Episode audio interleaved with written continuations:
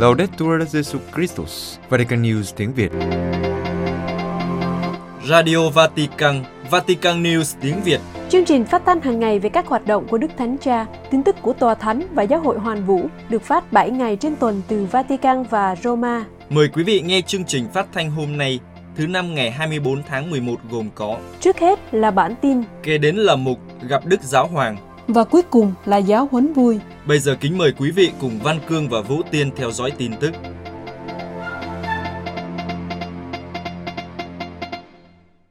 Đức Thánh Cha Francisco ước mong World Cup là cơ hội cho hòa bình. Vatican, vào cuối buổi tiếp kiến chung sáng thứ Tư 23 tháng 11, Đức Thánh Cha đã gửi lời chào đến các cầu thủ và người hâm mộ đang tham dự World Cup ở Qatar. Ngài cũng cầu nguyện cho người dân Ukraine và cho các nạn nhân của trận động đất gần đây ở Indonesia. Trong lời chào bằng tiếng Ý cuối buổi tiếp kiến chung, Đức Thánh Cha bày tỏ ước mong cho World Cup hiện đang được tổ chức tại Qatar là cơ hội để các quốc gia gặp gỡ và đoàn kết và thúc đẩy tình huynh đệ và hòa bình giữa các dân tộc. Về những cuộc chiến hiện tại, Đức Thánh Cha cầu nguyện cho hòa bình trên khắp thế giới và cho chấm dứt mọi xung đột. Ngài nhắc đến việc thứ Bảy tới sẽ kỷ niệm Holodomor, cuộc diệt chủng bởi nạn đói năm 1932 năm 1933 do Stalin gây ra cách nhân tạo. Do đó, đây cũng là dịp để cầu nguyện không chỉ cho các nạn nhân của nạn diệt chủng đó, mà còn cho nhiều người Ukraine, trẻ em, phụ nữ và người già, ngày nay phải chịu sự tử vì đạo của cuộc xâm lược. Đức Thánh Cha cũng bày tỏ sự gần gũi với người dân Indonesia, cùng với lời cầu nguyện cho những người đã chết và bị thương trong trận động đất ở đảo Java hôm thứ Hai vừa rồi, khiến cho hơn 250 người đã thiệt mạng. Cuối cùng, Đức Thánh Cha nhắc đến cha Giuseppe Ambrosoli, một nhà truyền giáo và bác sĩ Comboni, đã được phong chân phước vào Chủ nhật tuần trước tại Uganda, nơi Ngài qua đời năm 1987. Ngài nói, ước gì chứng tá phi thường của Ngài giúp mỗi người chúng ta xứng đáng là một giáo hội bước ra. Trước buổi tiếp kiến chung, Đức Thánh Cha đã có cuộc tiếp kiến ngắn với nhóm mạng lưới di cư quốc tế của các tu sĩ dòng Scalabrini. Ngài cảm ơn họ về buổi viếng thăm và công việc họ đã thực hiện cho người di cư.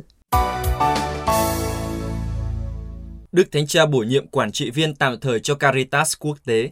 Vatican, sáng thứ Ba ngày 22 tháng 11, có một sắc lệnh Đức Thánh Cha đình chỉ Tổng Thư ký và những người giữ các chức vụ quan trọng của Caritas quốc tế, đồng thời bổ nhiệm ông Pier Francesco Pinelli làm quản trị viên tạm thời để giám sát các hoạt động quản lý và chuẩn bị cho cuộc bầu cử mới vào tháng 5 năm 2023. Quyết định của Đức Thánh Cha theo sau kết quả điều tra của Bộ Phục vụ Phát triển Con Người Toàn diện. Kết quả cho thấy những thiếu sót về quản lý của cơ cấu với những hậu quả tiêu cực về nhân sự. Theo tông hiến mới Predicate Evangelium về giáo triều Roma, Bộ Phục vụ Phát triển Con Người Toàn diện có thẩm quyền đối với Caritas quốc tế. Đầu năm nay, Bộ đã tiến hành đánh giá môi trường làm việc của Tổng Thư ký Caritas quốc tế và sự phù hợp với các giá trị công giáo về phẩm giá và sự tôn trọng con người. Việc xem xét được thực hiện bởi một nhóm các chuyên gia độc lập, ngoài ông Pinelli còn có các nhà tâm lý học là cha Enrico Parolari và tiến sĩ Francesca Busnelli. Đức Hồng Y Michael Chechny, Tổng trưởng Bộ Phục vụ Phát triển Con Người Toàn diện cho biết, trong những năm gần đây, chúng tôi nhận thấy nhu cầu của nhiều người mà Caritas phục vụ tăng lên rõ rệt, và Caritas quốc tế bắt buộc phải chuẩn bị tốt để đáp ứng những thách đố này. Đức Thánh Cha mời gọi chúng tôi xem xét sứ vụ mà Caritas được kêu gọi thực hiện trong giáo hội. Bác ái không phải là một công việc phục vụ vô ích, cũng không phải là một quà tặng chỉ đơn giản được thực hiện để xoa dịu lương tâm của chúng ta. Điều chúng ta không bao giờ được phép quên đó là bác ái có nguồn gốc và bản chất nơi chính Thiên Chúa. Bác ái là vòng tay của Thiên Chúa, cha chúng ta, dành cho mọi người, đặc biệt là những người bé mọn và những người đau khổ, những người chiếm một vị trí ưu tiên trong trái tim người. Những lời này truyền cảm hứng cho những ai tham gia vào Caritas để đảm bảo tổ chức thực hiện được sứ vụ của mình. Ông Francesco Binelli là một nhà tư vấn quản lý kinh doanh. Năm 2021, ông được bổ nhiệm làm thành viên của Ủy ban Tòa Thánh để đánh giá hoạt động quản lý của Bộ Phục vụ Phát triển Con Người Toàn diện và phân bộ di dân và tị nạn thuộc bộ này. Với sắc lệnh bổ nhiệm của Đức Thánh Cha, từ ngày 22 tháng 11 năm 2022, ông Binelli sẽ quản lý tạm thời với tất cả quyền hạn phù hợp với luật chung và quy chế của Caritas quốc tế. Cùng với việc bổ nhiệm này, trong quyết định của Đức Thánh Cha, bỏ các chức vụ cao nhất của tổ chức Caritas quốc tế, gồm các thành viên của hội đồng đại diện và hội đồng điều hành, chủ tịch, các phó chủ tịch, tổng thư ký, thủ quỹ và phụ tá giáo hội. Với quyết định của Đức Thánh Cha, ông Pinelli sẽ quản lý các hoạt động của Caritas quốc tế và mang lại sự ổn định cũng như khả năng lãnh đạo đồng cảm. Ông cũng sẽ làm việc để hoàn thành quy trình bầu cử và đề cử ứng viên như được mô tả trong quy chế của tổ chức. Caritas quốc tế sẽ tổ chức đại hội đồng dự kiến vào tháng 5 năm 2023. Trong dịp này, tổ chức sẽ bầu chủ tịch, tổng thư ký và thủ quỹ. Cùng ngày, Đức Cộng y Luis Antonio Tagle, nguyên chủ tịch Caritas quốc tế, đã trình bày sắc lệnh của Đức Thánh Cha tại cuộc họp diễn ra trong hai ngày 21 và 22 tháng 11 trước khoảng 100 đại diện của Caritas từ khắp nơi trên thế giới. Đức Cộng y cho rằng đây là kết quả của một nghiên cứu cẩn thận và độc lập, không liên quan đến các trường hợp lạm dụng tín dục, quản lý không đúng về tiền bạc. Nhưng đây là một lời mời gọi bước đi khiêm tốn với Chúa và một tiến trình phân định. Ngài nói, tin này có thể làm cho một số anh chị em cảm thấy bối rối, nhưng quyết định này của Đức Thánh Cha được đưa ra sau khi nghiên cứu cẩn thận và độc lập về môi trường làm việc của ban thư ký và quản trị được thực hiện bởi những người và cơ quan có trách nhiệm. Đây là một lời mời gọi bước đi khiêm tốn với Chúa và một tiến trình phân định đối diện với sự thiếu tự do và đi theo thần khí tự do. Tại cuộc họp, Đức Hồng Y cũng đề cập đến những thách đố ngày càng tăng của Caritas trong việc tiếp tục chăm sóc người nghèo và những người bị gạt ra bên lề xã hội trên khắp thế giới. Vì thế, sắc lệnh quy định ban thư ký sẵn sàng hỗ trợ các thành viên và hoạt động một cách nhất quán với việc thực hành các giá trị tin mừng. Nói với Vatican News về sắc lệnh bổ nhiệm, ông Pinelli bày tỏ lòng biết ơn đến Đức Thánh Cha vì đã tin tưởng ông. Ông cũng mong muốn rằng với vai trò mới này, ông sẽ cùng với tất cả mọi người của Caritas quốc tế bắt đầu quá trình hòa giải và cải thiện để có thể mang lại kết quả lâu dài cho Hiệp hội đã tồn tại trong 70 năm qua. Ông đón nhận nhiệm vụ mới này với sự thanh thản và khiêm tốn, và mục tiêu đầu tiên khi cùng làm việc với ban thư ký và tất cả mọi người là xây dựng một bầu khí tin tưởng và hợp tác. Caritas quốc tế là một liên minh gồm 162 tổ chức trợ giúp, phát triển và dịch vụ xã hội công giáo, hoạt động tại hơn 200 quốc gia và vùng lãnh thổ trên toàn thế giới. Nhiệm vụ của các tổ chức thành viên là hoạt động để xây dựng một thế giới tốt đẹp hơn, đặc biệt là cho những người nghèo và bị áp bức. Nhà truyền giáo người Đức ở Bali bị các phần tử Hồi giáo bắt cóc. Bamako, thứ hai ngày 21 tháng 11, nhà tổng quyền ở Roma của Hội truyền giáo châu Phi, thường được gọi là các cha dòng trắng, cho biết cha Hans Joachim Luher, 65 tuổi đã biến mất vào Chủ nhật và có thể đã bị các nhóm Hồi giáo địa phương bắt cóc. Cha Hans đã truyền giáo ở Mali hơn 30 năm. Hiện cha đang giảng dạy tại Viện Đào tạo Kitô giáo Hồi giáo ở Bamako và là người đứng đầu trung tâm đức tin và gặp gỡ của Hamdalaje. Theo Hội truyền giáo châu Phi, mọi người không còn thấy cha Han vào Chúa Nhật trong thời điểm cha thường chuẩn bị đến dâng thánh lễ tại một khu vực khác của thành phố. Xe của cha được tìm thấy gần học viện. Các nhà điều tra đã tìm thấy sợi dây chuyền với cây thánh giá bị gãy của nhà truyền giáo bên cạnh xe. Cửa xe mở và có dấu chân trên mặt đất như thể ai đó đã chống cự. Hiện chưa có tuyên bố chịu trách nhiệm về vụ bắt cóc cha Han, mặc dù sự nghi ngờ đã ngay lập tức hướng về nhóm Hồi giáo có liên hệ với Al-Qaeda và IS, những người từng nhiều lần bắt cóc người nước ngoài, bao gồm cả các tu sĩ để đòi tiền chuộc. Vụ bắt cóc Chahan đánh dấu lần đầu tiên các chiến binh Hồi giáo bắt cóc một người nước ngoài ở thủ đô Bamako kể từ cuộc nổi dậy bắt đầu hơn một thập kỷ trước. Quốc tịch của nhà truyền giáo có thể đã thu hút sự quan tâm của một số nhóm hoạt động trong nước.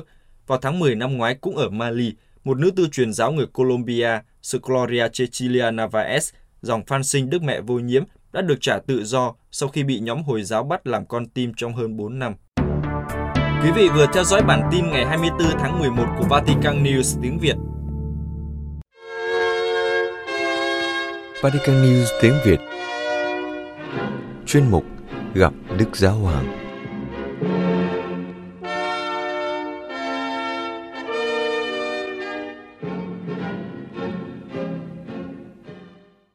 thưa quý thính giả, sau khi đã giải thích về sự sầu khổ thiên liêng trong những bài giáo lý tại các buổi tiếp kiến chung trước đây, trong bài giáo lý vào sáng thứ Tư 23 tháng 11, Đức Thánh Cha nói đến một yếu tố khác trong việc phân định, đó là sự an ủi thiên liêng. Theo Đức Thánh Cha, sự an ủi thiên liêng là kinh nghiệm về niềm vui nội tâm, điều giúp chúng ta cảm nhận được sự hiện diện của Thiên Chúa ngay cả trong đau khổ. Nó củng cố đức tin và hy vọng của chúng ta và giúp chúng ta bình an trước thử thách. Các thánh đã vượt qua được những thử thách thực hiện những điều vĩ đại, không phải vì họ giỏi giang, nhưng vì họ có được sự bình an của Thiên Chúa. Sự an ủi thực sự khiến chúng ta hy vọng, hướng tới tương lai và cảm thấy thân thuộc với Thiên Chúa. Đức Thánh Cha cũng cảnh giác về sự an ủi giả tạo, đều có vẻ ồn ào, hấp dẫn nhưng chóng qua, không bền vững và sau đó để lại trong chúng ta sự trống vắng, xa rời Thiên Chúa khi tìm kiếm sự an ủi, chứ không phải Thiên Chúa là cùng đích của mình. Mở đầu bài giáo lý, Đức Thánh Cha nói, Anh chị em thân mến, chào anh chị em.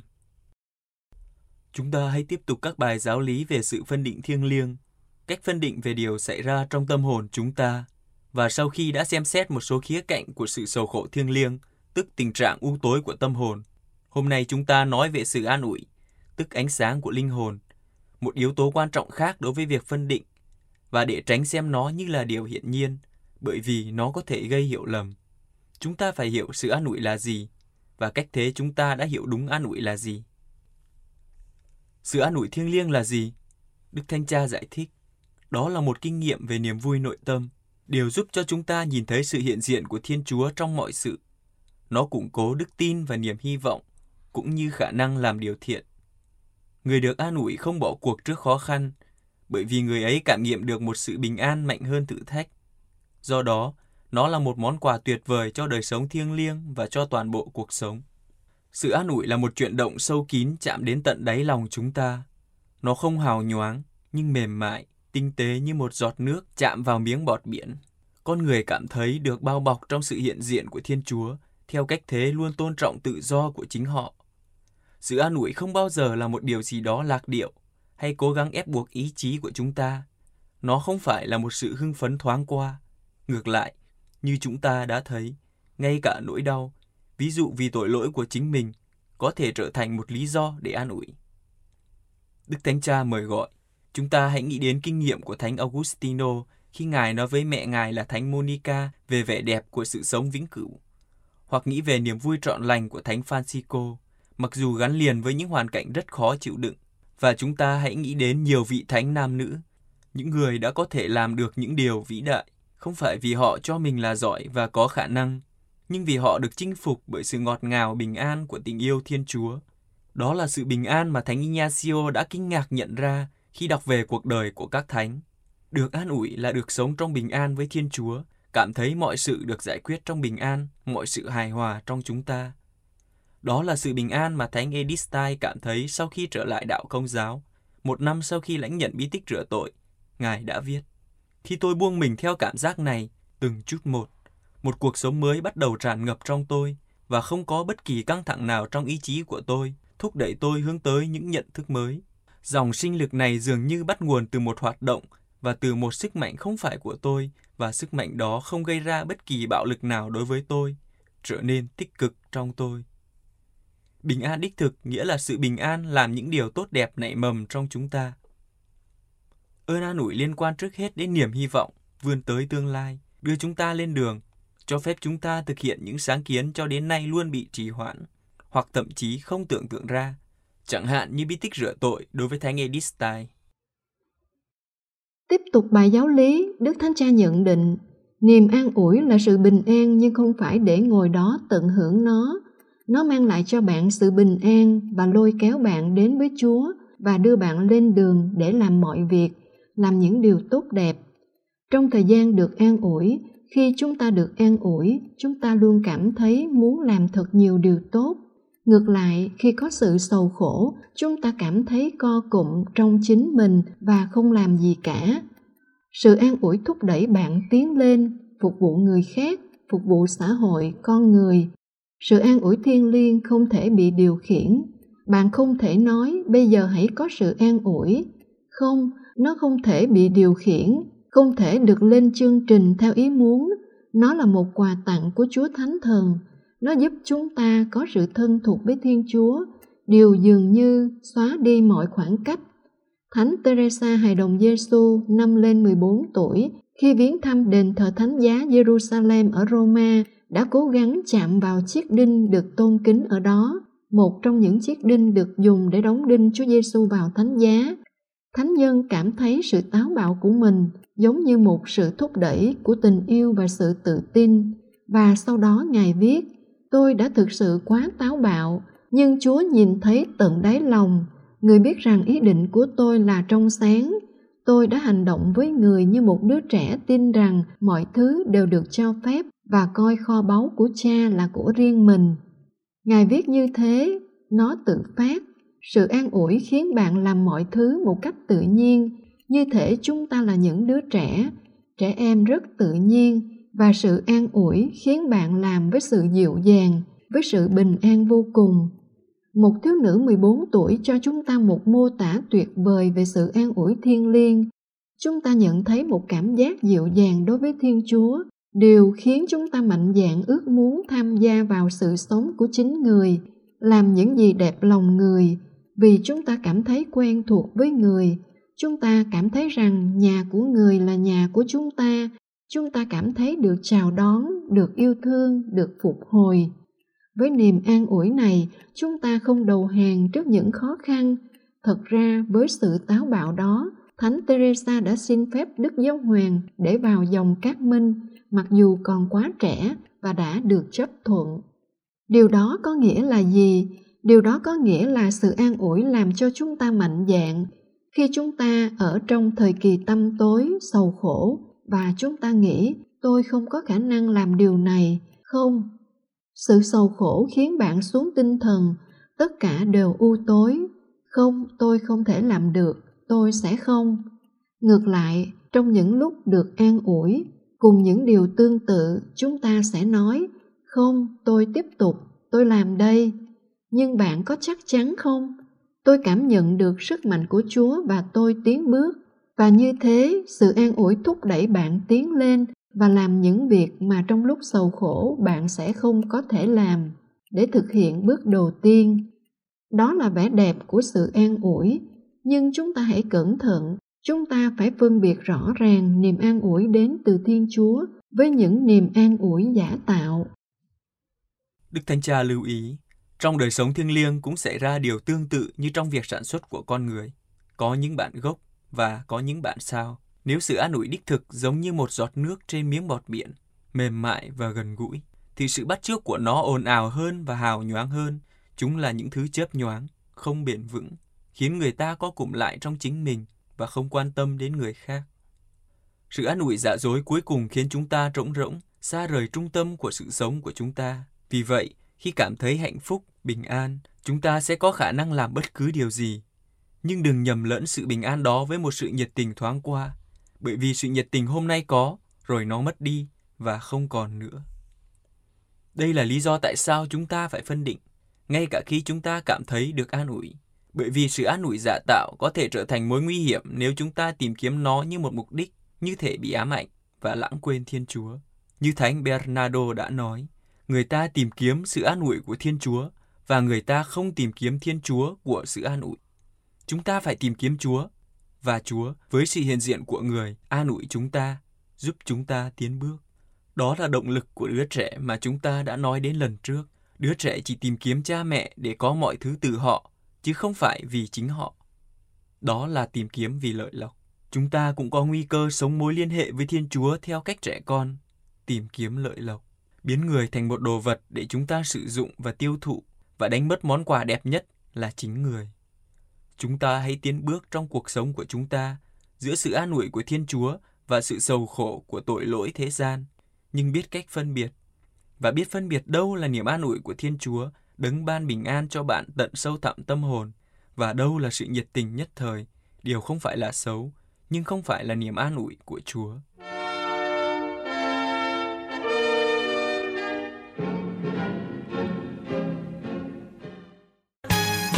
Vatican News tiếng Việt Chuyên mục Giáo huấn vui Trên đỉnh và Anh Huy. Xin chào quý vị trở lại với Giáo huấn vui của Vatican News tiếng Việt Chúng ta đang tìm hiểu tông huấn niềm vui của tình yêu về đời sống hôn nhân và gia đình kỳ số 84 từ số 282 đến số 284 Và bài lần này trở lại với một cái câu hỏi quan trọng này Ừ. Vậy thì giáo dục giới tính thế nào đây? thì số tiếp theo chúng ta biết ngay nè Số 282. Nền giáo dục giới tính gìn giữ một cảm thức e thẹn lành mạnh và có một giá trị lớn lao. Cho dẫu là ngày nay một số người coi là cái chuyện e thẹn đó là chuyện lỗi thời rồi. Bây giờ là có cái gì đó là cứ phơi bày ra hết đi. Đấy rồi tôi càng rồi. Bởi vì cái sự e thẹn này á, Đức Thánh Cha bảo rằng cái sự e thẹn này á là một cái sự phòng vệ tự nhiên của một con người. Cái người ấy muốn bảo vệ cái cõi riêng tư của mình á, cái cõi riêng tư của nội tâm và tránh để chính mình biến thành một cái sự vật đơn thuần là bị người khác sử dụng, bị người khác lạm dụng. Đó, thành ra là quý vị có biết là tại sao nhiều nhiều khán giả hỏi chúng tôi là tại sao ờ, giáo huấn vui không cho hai cái ông MC lộ mặt ra. À. Đó, mà chỉ là chỉ đọc thôi, tức là chỉ ờ, gọi là nổi tiếng mà không có nổi hình. À. Đó, thì ờ, thì thật ra là quý vị phải hiểu cho chúng em là chúng em là cũng có cái sự e thẹn nhất định. Nên là chúng em cũng có cái nhu cầu là phải bảo vệ cái cõi riêng tư nội tâm của mình. À, bởi vì sao? Tôi thấy là cái này nó cực kỳ là quan trọng. Ừ. bởi vì nếu mà không có cái cảm thức của cái sự e thẹn đấy, đấy thì chuyện gì sẽ xảy ra? Đó là mình ờ, dễ dàng giản lược những cái tình cảm hay là những cái tính dục thành những cái nỗi ám ảnh. Mà cái nỗi ám ảnh này nó chỉ chú tâm vào những hoạt động tính dục thôi hoạt động sinh dục thôi và cuối cùng á, nó dẫn đến một cái hậu quả đó là nó trở thành những cái bệnh lý. Mà những cái bệnh lý này nó làm méo mó những khả năng yêu thương. Người ta không có khả năng yêu thương một người khác một cách lành mạnh. Thật ra mới có những cái chuyện gì gọi là bạo lực tình dục nè đúng không? Đúng rồi. Đó rồi ờ, đối xử một cách phi nhân tính nè coi người khác giống như con vật vậy đó hoặc là làm tổn hại đến những người khác đấy cái đấy gọi là biến người khác đơn thuần thành một cái dụng cụ của mình để mình sử dụng thôi Ờ, bệnh hoạn là như vậy đó à, vậy thì hết số 282 này cậu có biết ờ, cái cảm thức e thẹn có nghĩa là gì không Ờ thì e thẹn đó lúc nãy tôi nói rồi đấy thôi tức là à, hai MC giáo huấn vui không bao giờ dám lộ mặt ra cho mọi người coi trong lúc mà đang diễn chương trình đúng không? với tớ thì khi mà nói về e thẹn tôi nhớ đến kinh nghiệm của ngày xưa ấy Ờ. mà còn nhỏ ấy. Nghĩa là khi mà mình đi học thì thầy cô giáo viên thể dục á là bắt tụi mình con trai với con gái là cầm tay nối thành vòng tròn đấy. Hả? Cầm tay hả? ừ đấy. Thì tụi mình làm cái gì? Con trai với con gái mà gần nhau á thì tụi mình kiếm cái cây. Ờ, kiếm cái cây để cầm chứ đâu có dám cầm tay trực tiếp đâu. Đấy. Trời ơi phải có cái cây chứ sao mà cầm trực tiếp ghê quá. Ờ, Ủa gì nam nữ thọ thọ bất thân bắt cầm tay trực tiếp là sao? đấy. Còn ở thời tớ là không có cầm cây mà tớ À. chơi ngon hơn là tớ mua ngay cái găng tay y tế mà cầm á không cho tớ cầm luôn cả cái ngón tay đâu nha À. cái găng tay nó giãn được đúng không À. xong tớ cứ kéo giãn cái đầu cái găng tay đó đầu cái ngón tay đó đó mày cầm cái đầu giãn hơi như là cái trái bong bóng mình kéo giãn này đó. ngại lắm trời ơi tôi không nghĩ là ông có những cái biện pháp tân tiến để bảo vệ cái cõi riêng tư nội tâm của ông như vậy đâu. trời ơi phải biết giữ gìn chứ ông không giữ mất làm sao Vậy nên là cái điều ơi cái vụ mà ông nói là cầm tay rồi phải cầm cây với lại găng tay như tôi á bây giờ nó xưa rồi Diễm ơi À. con nít bây giờ nó khác lắm rồi không như tụi mình ngày xưa đâu ờ, bây giờ mấy bạn trẩu tre thì bạn làm như nào? bây giờ hả là con gái là nó lên nó gồng tay với con trai nó thắng trai luôn rồi đó còn con trai bây giờ là nó nhuộm tóc nó xỏ bông tai luôn rồi giờ nó loạn hết rồi Ôi trời. Ờ. Thế nên là bây giờ mới thấy là cái việc mà giáo dục cho trẻ để ý thức về giá trị bản thân, để ý thức về cái giới tính của mình á, để sống là mình Đúng rồi. hay là một tạo vật trước mặt Chúa ấy, là cực kỳ quan trọng. ừ, nhưng mà giá trị đây phải là giá trị thật đó nha Đấy. cho nên Đức Thánh Cha có cảnh báo một điều rất là hay nè bây giờ cậu đọc số tiếp theo cậu sẽ thấy Đức Thánh Cha cảnh báo điều gì Cái số này quan trọng này. Số 283. Thông thường, giáo dục giới tính tập trung vào việc kêu gọi người ta phải bảo vệ mình bằng cách thực hành một số thứ gọi là tình dục an toàn. nói ra là hiểu rồi không cần phải nói thêm Đấy đấy, một chữ thôi. và những cái lối đó có là một cái cách truyền đạt một cái thái độ tiêu cực đối với cái mục đích sinh sản tự nhiên của tính dục Ừ. tại vì tính dục không phải chỉ để thỏa mãn bản năng mà nó còn cái mục đích truyền sinh nữa Ừ. và bây giờ mình cứ nghĩ đến tình dục an toàn để trong ngoặc kép theo cái nghĩa là gì là để ngăn chặn cái sự sinh sản chứ an toàn cái gì Mà như thế thì nó cổ võ cho một cái thái độ gọi là duy kỷ thay vì là mở ra đón nhận. tức là chỉ biết nghĩ đến mình thôi thành ra có nhiều cặp vợ chồng á cứ nghĩ đến đứa con lại cứ nghĩ nó như một kẻ thù phải đề phòng thay vì là một quà tặng của thiên chúa Ừ. đó, cho nên làm sao mà nhớ tránh nhé Vậy trong trường hợp này thì mình sẽ giải quyết như thế nào? Đức Thánh Cha nói rằng Tôi mời gọi các thanh niên, các bạn trẻ đừng có đùa giỡn với thân xác và các thèm muốn của mình. đó Như thể là họ những người trẻ đó, họ đã có một cái sự trưởng thành rồi, đã có thể là hiểu được những cái giá trị của cái sự dấn thân cho nhau, của cái việc mà dành cho nhau cả cuộc đời và của cả cái gọi là mục đích của đời sống hôn nhân nữa. à Thì chính khi đó, đó cái thái độ đùa bỡn như vậy á, là một cái hành động được gọi là vô trách nhiệm. mà cái sự gọi là vô trách nhiệm như thế đó nó chính là cái việc mà chúng ta khuyến khích những người trẻ vui vẻ sử dụng người khác như là một đối tượng để trải nghiệm để mà bù đắp các khiếm khuyết của mình bù đắp những cái giới hạn của mình Đấy. Đó. Vậy thì trái lại mình cần phải làm gì? Cái điều quan trọng ở đây á, là phải dạy một khóa học về các biểu hiện khác nhau của tình yêu. Ừ. Đấy, về những cái việc mà chăm sóc cho nhau như thế nào này, Ừ. sự dịu dàng với nhau, sự tôn trọng nhau và quan trọng hơn nữa đó là việc thông giao, Đó. gọi là các cụ bảo là tâm đầu ý hợp đó. đấy đấy đấy gọi là thông giao mà có thể chuyển trao những cái ý nghĩa và làm phong phú lên cho nhau Gọi là xây dựng những cái giá trị cho cái cặp đôi của mình này. và những cái này là nên đưa vào trong những cái khóa mà gọi là giáo lý hôn nhân nữa này chứ giáo lý đâu có phải chỉ có đi tới luật luật luật luật đâu đúng không? Đó, phải biết nó sống như thế nào. Làm sao để trở thành một người chồng trước, sau đó thì làm sao để trở thành một người cha. mà tôi thấy là dạo này những người trẻ đó, đặc biệt là cái trung tâm phục vụ gia đình hay là trung tâm linh đạo y nhã gì ở dòng tên đó họ có mở những cái khóa gọi là lãnh đạo trong gia đình. Ôi. lãnh đạo phục vụ trong gia đình như Chúa Giêsu đó. Họ đặt tên là triển nở tức là làm sao để đời sống của các cặp hôn nhân trẻ trong cái thời đại này triển nở cùng với nhau? Kiểu mà những đức cha bảo là những cái khóa như vậy nó cần phải giúp cho người ta gọi là có một cái định hướng rõ ràng về Đó. cái gia đình của mình về tương lai của mình định hướng về những cái sung năng của mình. Ừ, đấy gọi là những sung năng có định hướng của một người trưởng thành. Đúng rồi. Đấy để họ có thể làm gì? Để họ có thể là quảng đại này. Ừ. để họ có thể là tự hiến phục vụ cho người Đấy. khác. Chính xác là những người mà mình thương Ừ, và họ biết cách bày tỏ cái tình thương của mình một cách công khai bằng một cái cam kết công khai chính xác là qua hôn nhân và hiến dâng cái thân xác của mình cho cái người mình thương một cách tự nguyện và mang lại ý nghĩa sâu xa cho cái hành động đó. đó. Mà bí quyết của những cái khóa này làm sao để làm được chuyện đó là họ đưa mẫu gương của Chúa Giêsu vào trong đời sống của các gia đình. Họ mời gọi các đôi bạn nhìn ngắm cái mẫu gương của Chúa Giêsu qua lời Chúa, qua việc cầu nguyện, qua việc chia sẻ. Rồi từ đó gia đình được biến đổi dần dần, từng thành viên được biến đổi. Đó người ta gọi là lead like Jesus là lãnh đạo như Chúa Giêsu. Đó. Tôi nói vậy thôi, tôi có biết gì đâu, tôi đã đi học đâu mà tôi biết. Ta quảng cáo trên mạng vậy thôi. À, chứ bây giờ mà cung cấp cho cậu những cái thông tin như vậy tôi thấy là đôi khi cũng có thể là lợi bất cập hại chứ không có đùa đâu. Ờ, tại vì cơ bản là anh Huy không có môi trường để ứng dụng ờ, Nhưng mà có môi trường để ứng dụng thì đã chịu khó đăng ký đi học rồi Thôi thì mình cứ canh nghe đứa nào đi học về rồi thì mình hỏi sao review cho tao để tao đi chém gió Đấy, Nhưng mà phải nói rằng khi mà người ta trưởng thành rồi đó, nhất là nhận ra những cái sung năng như vậy thì cái sự kết hợp của tính dục trong hôn nhân ấy, nó sẽ thể hiện một cái dấu chỉ là gì? Một cái sự cam kết hoàn toàn, một cái sự cam kết toàn vẹn. Và chính nhờ cái sự cam kết này á, nó làm phong phú cho cả đời sống của cả đôi bạn. Nó hoàn thiện tất cả những cái bước chuẩn bị đi trước. ồ, công nhận cái số này cực kỳ hay và rất là rõ ràng luôn không? Có cần phải tóm nữa không? Tôi thấy là là cái số này nó quá rõ rồi. Nếu mà mình nói thêm là nó quá dài dòng. Đấy. Đúng rồi, bây giờ mình chờ kỳ sau nữa đi Tại vì kỳ sau là sẽ tiếp tục nói về chủ đề này Giáo dục giới tính Đó. Ừ, vậy thì tuần sau mình lại tiếp tục nói về giới tính. Vào thứ năm tuần tới xin hẹn quý vị và các bạn trở lại vào thứ năm tuần tới trong chuyên mục Giáo huấn vui của Vatican News tiếng Việt. Xin chào và hẹn gặp lại.